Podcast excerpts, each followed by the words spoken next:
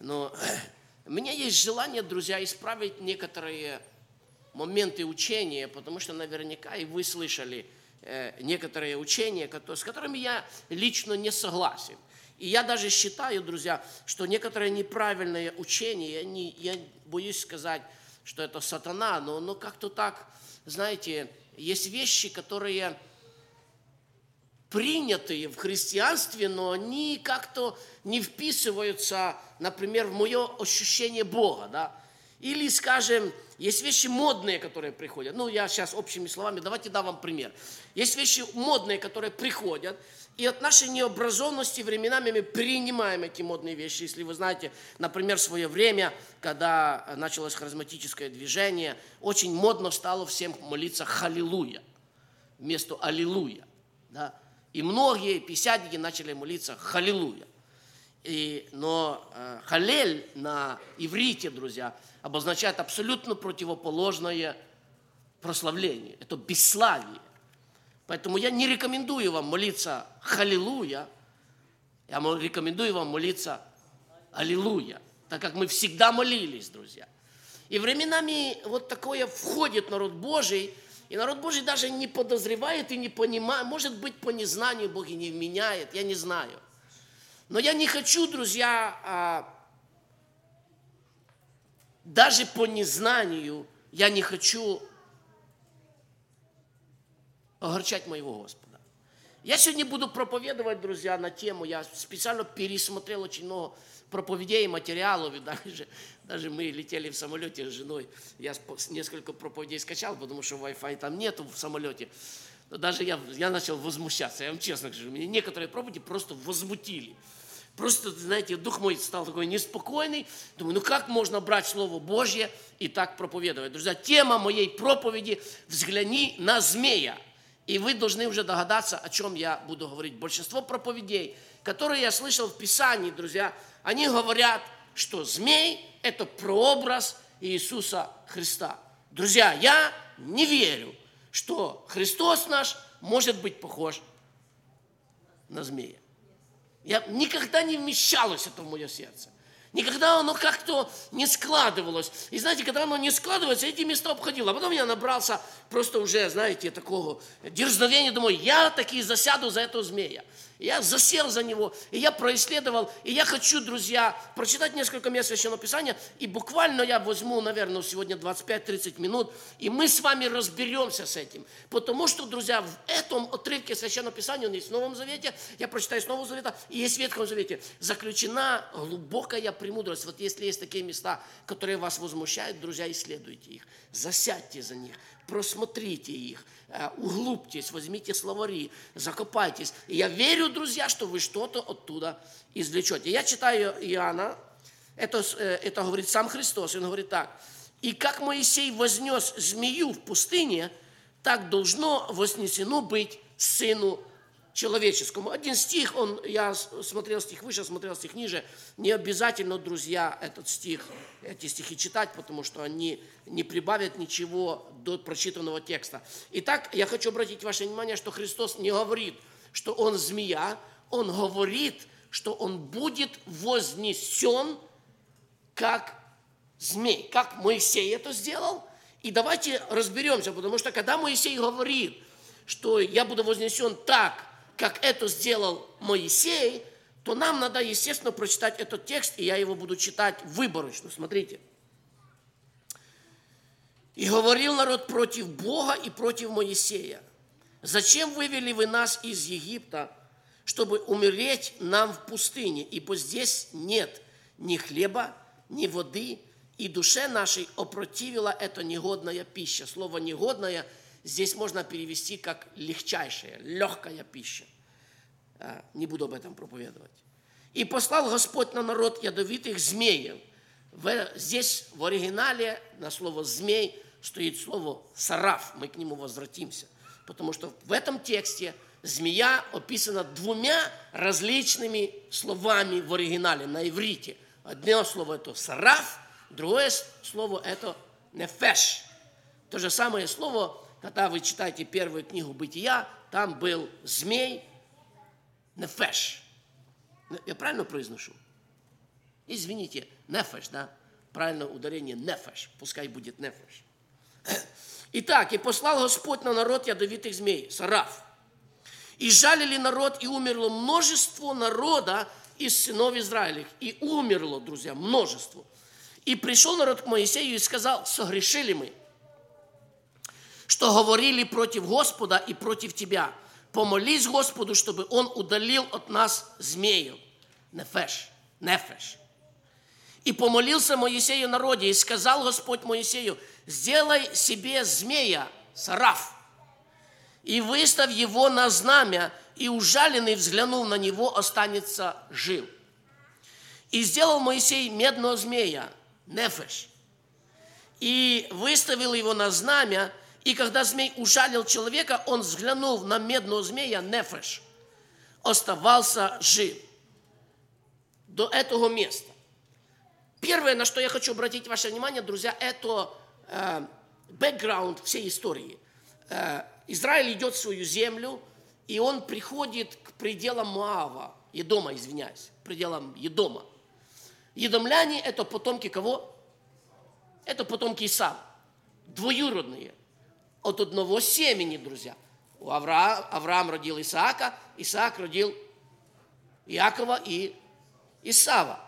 Они приходят к пределам Исавовых сынов и просят пройти через их землю. Причем условия, которые Израиль предложил для Исава, очень хорошие условия. Говорил, мы пройдем по центральной дороге, по главному фривею. Ни направо, ни налево отойдем. За воду будем платить. Ничего. Просто пропусти. Мы хотим пройти. Угадайте, разрешил им Идом или нет?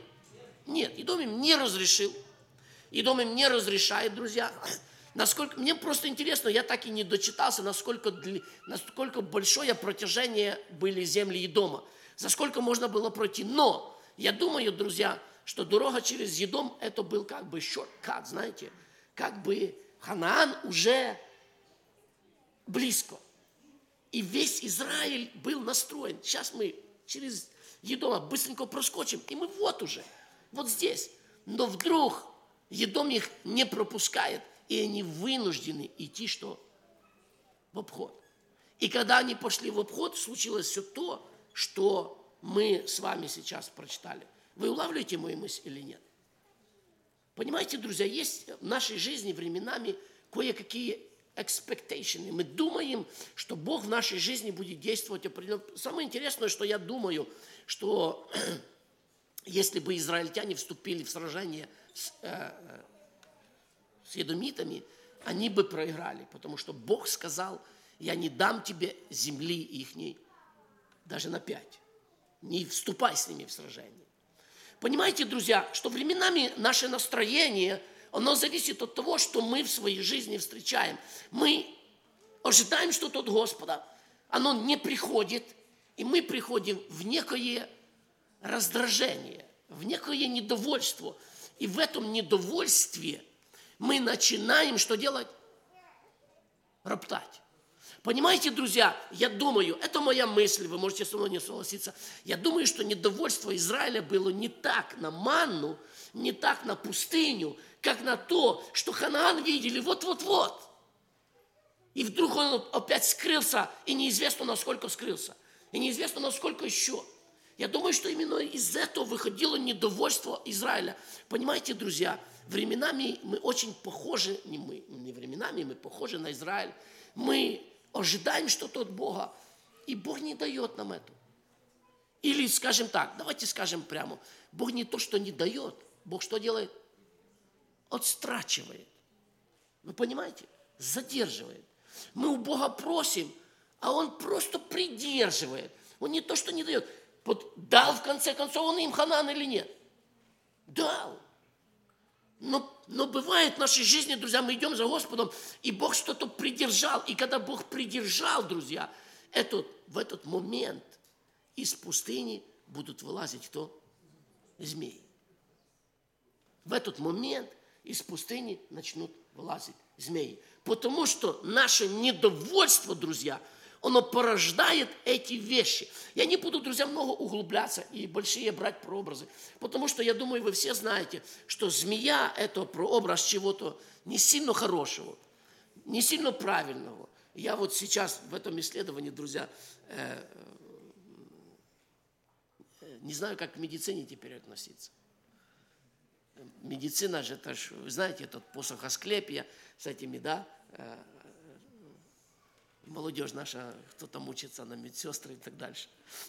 Я это все посмотрел на этих всех змеев, начитался этих всех Асклепий и этих всех идолов, которые там с этим всем связаны, да.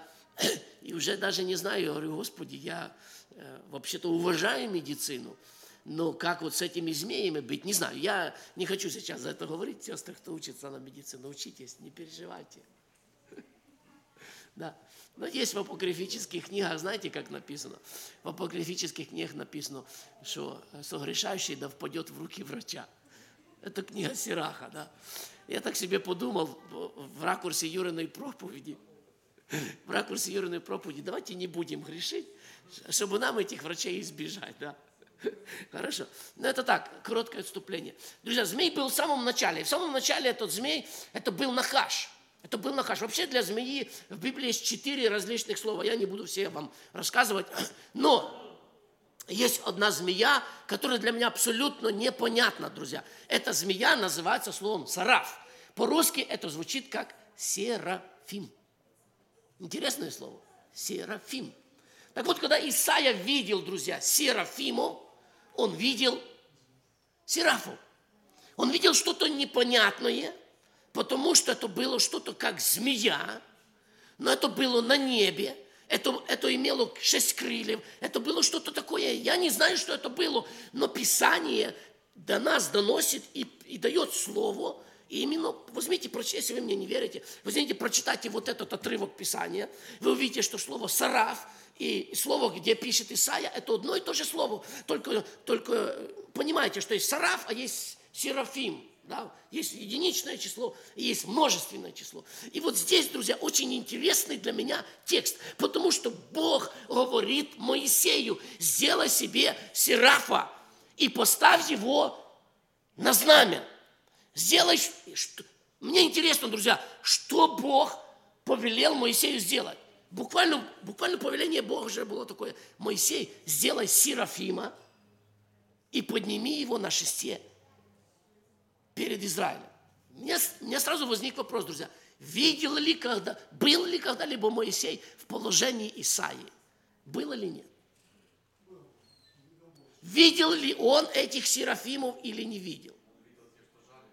Понимаете, друзья, я хочу, чтобы вы понимали некоторые вещи, потому что мне очень трудно объяснить вам эту мысль, которая глубоко в моем сердце, когда я начал исследовать эти вещи, все-таки какая-то связь с тем змеем, который был на шесте, и с теми змеями, которые пользовались, была. Потому что в конечном итоге Моисей не серафа сделал. Написано, Моисей сделал нефеш. Он сделал точно такого змея, которые пользовались.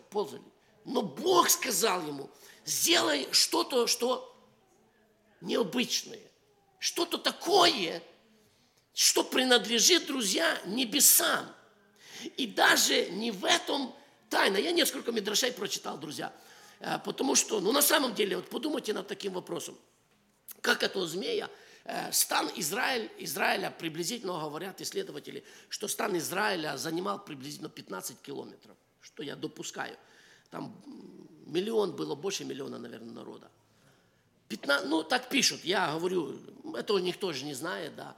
Говорят, что стан Израиля занимал 15 километров приблизительно. В майлах это будет где-то 8 майлов занимал стан Израиля, то есть колена были расположены. Так вот, представьте, 15 километров, 8 майлов.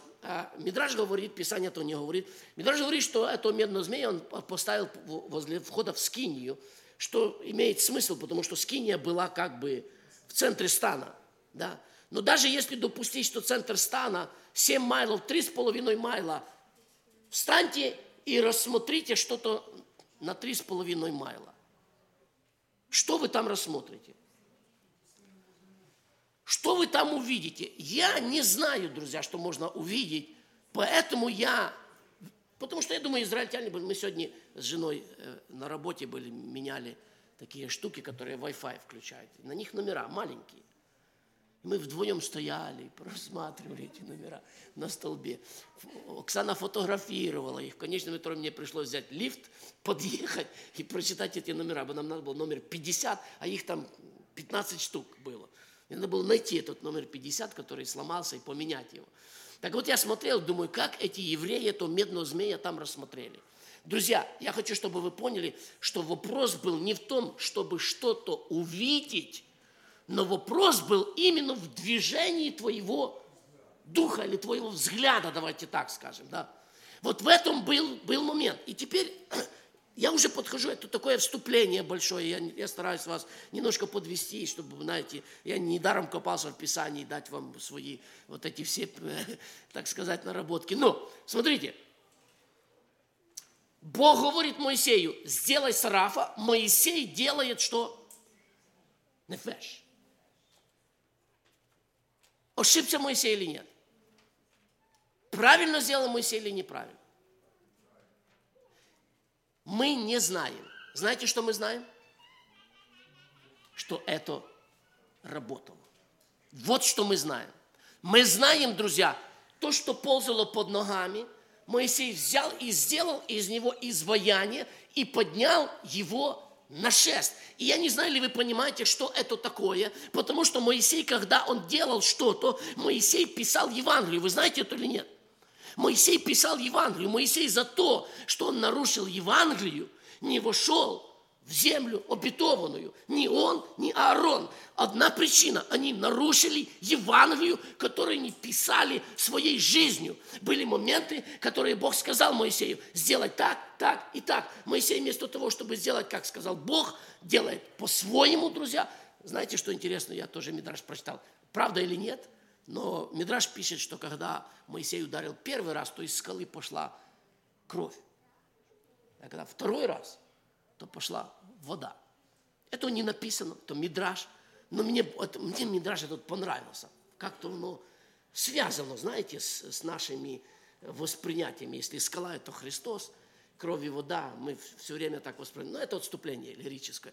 Итак, друзья, смотрите. То, что жалит сегодня, скажите, можно ли нам сегодня избежать грехов, которые под нашими ногами? Можем? Возможно ли сегодня убежать от змей? Братья и сестры, Юра сегодня хорошую проповедь сказал. Давайте до покаяния. Все. Я знаю один процесс. Сегодня вы исповедуетесь, покаетесь. Сегодня вы избавитесь от этих змей в надежде, что эти змеи завтра из своих нор не выползут. Скажите, выползут или нет? Знаете, что интересно? Стан Израиля смещался, и змеи что? Шли за ним. И некоторым христианам это надо взять на урок, друзья. Надо взять на урок. Знаете, мы стараемся переместиться, не понимая, друзья, что это наши змеи. Она уже нас по имени знает. Да? Она там, где мы, там она живет, эта змея. Да? Мы думаем, что она не наша, она наша, друзья, эта змея. Ну, это жизнь. Это жизнь, да? Так или нет? Есть у вас свои змеи? У меня есть. Да. В Кентаки поехали, на Канкун мы поехали, и там за нами наши змеи ползают. Тимофей не даст соврать, правда? Ты своих змей за собой потащил там, правда? Я уже говорил ему, ну сколько, вот так я говорил с Тимофеем, да? Потому что от них не убежишь, друзья. И они ползают. Понимаете, друзья, проблема в том, что они ползают. Ну, пускай бы ползали, но они, друзья, нас с вами что делают? Жалят. Они приносят вред нам. Есть вещи, когда ты просто не загляделся и сделал. Есть вещи, которые ты уже автоматически к этому всему. Друзья, и вот смотрите, что интересно. И Христос говорит, почитайте, что сделал Моисей. Если у вас вот такая проблема, если ваши змеи за вами ходят кругом, почитайте, что сделал Моисей. Моисей взял змею медную и вознес ее на знамя. Вы еще не догадались. Давайте очень быстро, потому что время меня забирает. Понимаете, друзья, что делает Христос в нашей жизни? Послушайте, Христос нашу жизнь приводит в порядок. Это касается наших грехов, это касается наших грешков, это касается наших грешульков, это касается нашей нечистоты. Всего, что есть. Он берет и приводит нашу жизнь в порядок. И вот что он там описал. Я сейчас объясню, чтобы вы не бились в догадках. Смотрите, что произошло в Едемском саду? Что произошло? Очень быстро вам объясняю, что произошло в Едемском саду. Было дерево, на котором висел грех. Давайте так скажем. Грех. Этот грех принадлежал змею. Адам взял этот грех от змея и что сделал? И распространил его. Поняли? Была вначале одна змея, а сегодня сколько их? Бесчисленное количество. Причем, друзья, они умножаются с арифметической прогрессией. Потому что такого греха, как YouTube, наш папа и мама, наши дедушки, они что? Они не знали. Они не знали. Появилась новая змея, новая порода. Да. И так дальше. Сегодня очень много этих змей, новых появляется. И они, друзья, в этом мире распространяются. И некоторые думают, что если он будет бегать с палкой и убивать этих змей, то он достигнет какого-то успеха. Но успеха он никакого не достигнет. Война, друзья, с одиночными змеями, она утомляет христиан. Есть выход. Знаете, какой выход? Взять змею, поднять ее вверх. Ну, она должна быть какой? Медной. Смотрите, что делает Христос. Христос берет, собирает всех этих змей и поднимает их куда? Назад на древо. Так написано или нет? От древа что-то было взято, Христос берет, собирает это все, и назад на древо это что делает? Прибивает. И знаете, что интересно? Интересно, что там на древе этот змей не живой. Он вреда тебе никакого принести не может. Теперь давайте возвратимся к нам, друзья. Есть вещи, связанные с земными, есть вещи, связанные с нефеш. И то все, что связано с нефеш, оно, друзья, у нас под ногами. Оно живое, оно ползает, оно кусает, оно приносит нам вред. Мы стараемся от него избавиться, мы выскакиваем на камни, мы еще что-то. Различные у нас методы избежать укуса змеи. Правильно мы делаем или нет? Правильно? Правильно? Правильно. Друзья, избегайте укуса змеи. Старайтесь, чтобы они вас в этом мире не кусали. Но если, друзья, вы укушенные, как узнать, друзья, что змея укусила нас? Мы отрава, понимаете, слово «сараф», оно обозначает очень-очень ядовитую змею в некоторых местах Священного Писания. Отрава, проникающая в наш духовный организм, друзья, она разрушает нас, как людей. Ты, если ты вовремя что-то не сделаешь, у тебя есть очень короткий промежуток времени. Между тем, когда тебя ужалили, и между тем, когда ты умрешь. Вот этот короткий промежуток времени, все, что тебе надо сделать, тебе надо поднять свои духовные глаза и увидеть, что Христос сделал этого змея мертвым. Понимаете, друзья?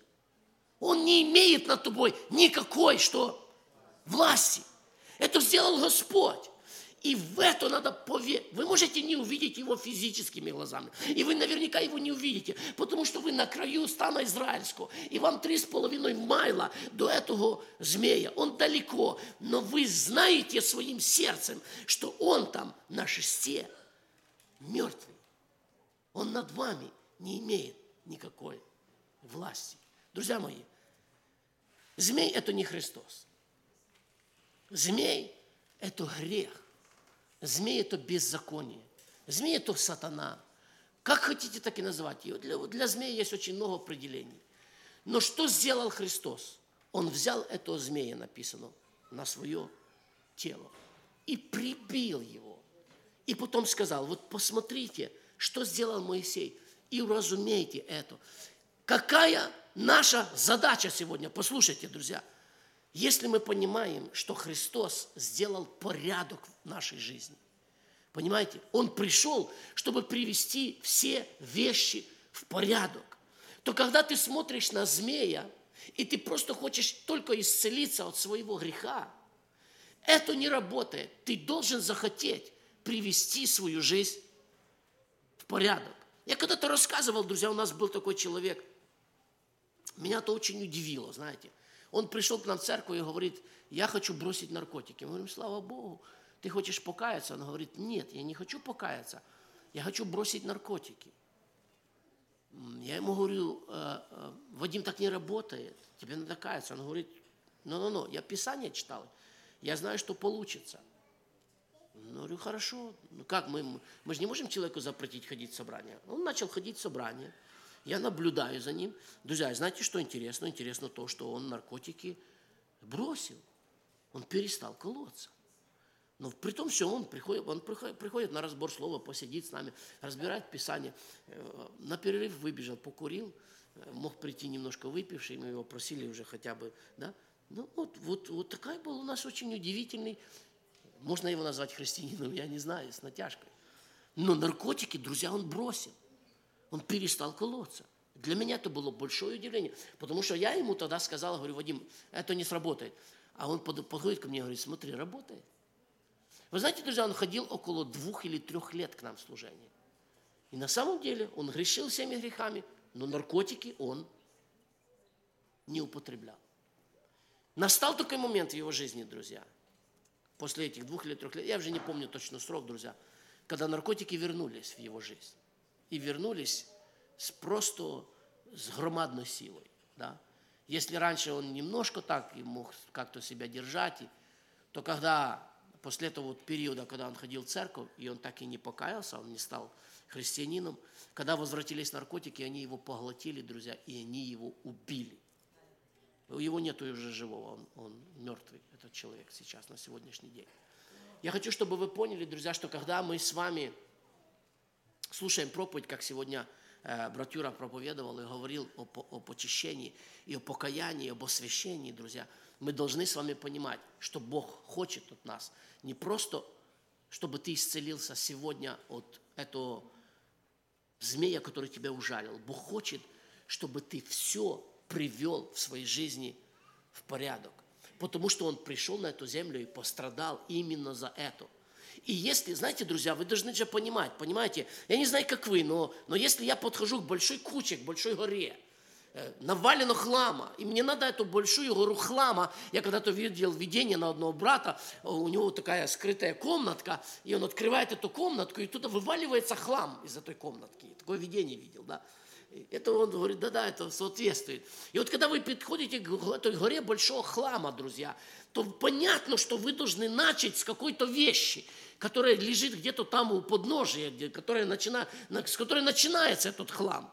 Но если вы возьмете только одну эту вещь и скажете «It's okay», и запихаете этот хлам назад, это ничего не изменит в нашей жизни. Понимаете меня, друзья?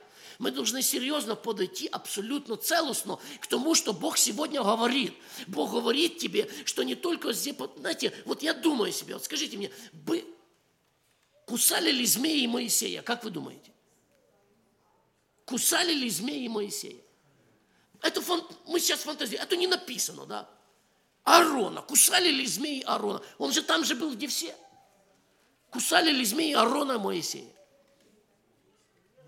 Нету написано. Я знаю, брат Филипп, но я потому и спрашиваю, как вы думаете, кусали или нет? Я верю, друзья, что в стане израильском были люди, которых змеи что? Не кусали. Знаете почему? Потому что свою жизнь они привели в порядок. Потому что свою жизнь эти люди привели в порядок, друзья. И были такие люди.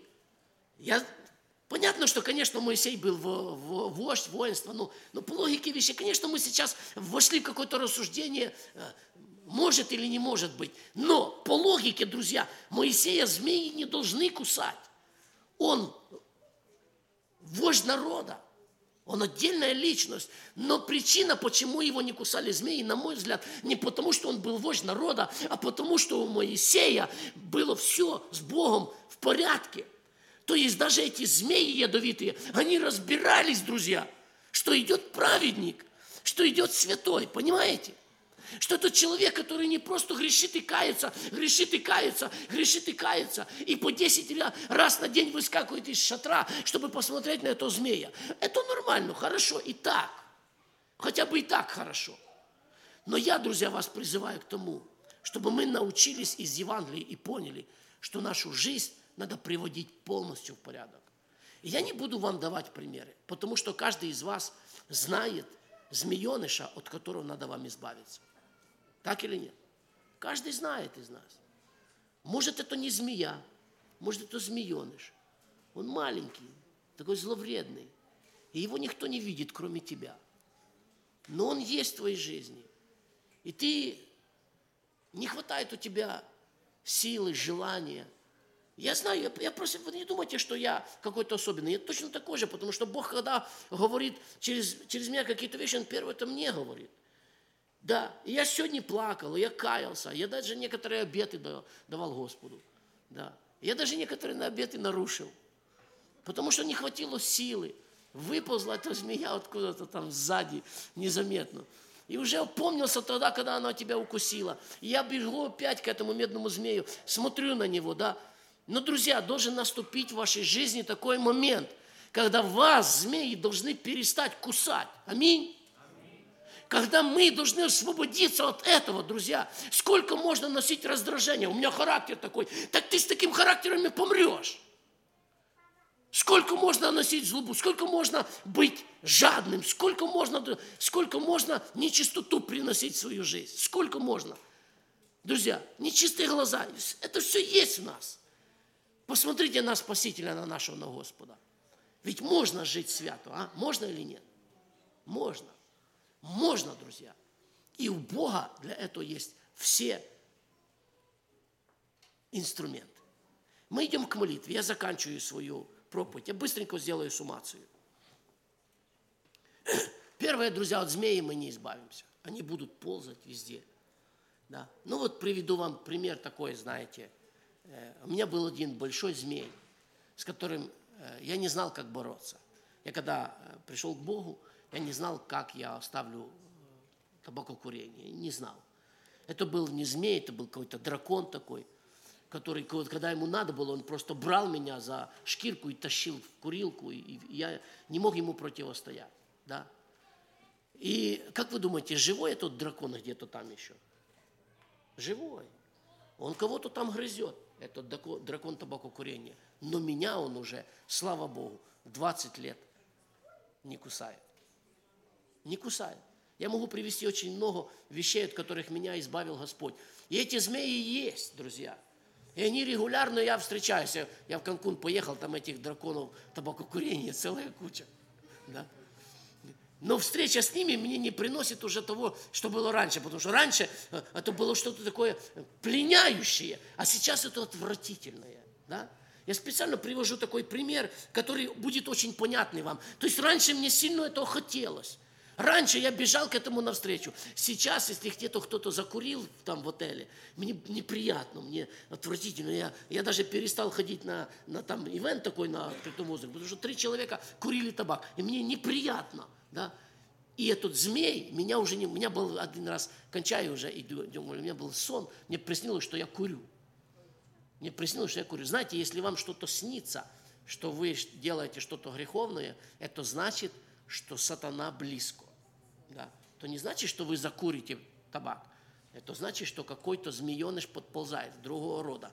Но вот так Бог вразумляет. Лично у меня это работает всегда. Да? И мне приснилось, что я курю. Я проснулся, думаю, как курю. Я запереживал прямо, знаете.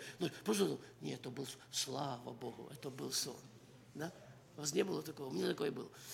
Знаете почему, друзья? Потому что этот змей меня уже не кусал 20 лет.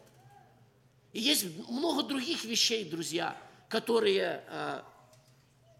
в моей жизни уже они не работают на меня. А есть, друзья, знаете, например, мой характер. Это было, скажем, 10 змей, которые жалили меня регулярно. Сегодня осталось 2. Да? Но еще ползают за мной. Я работаю над этим.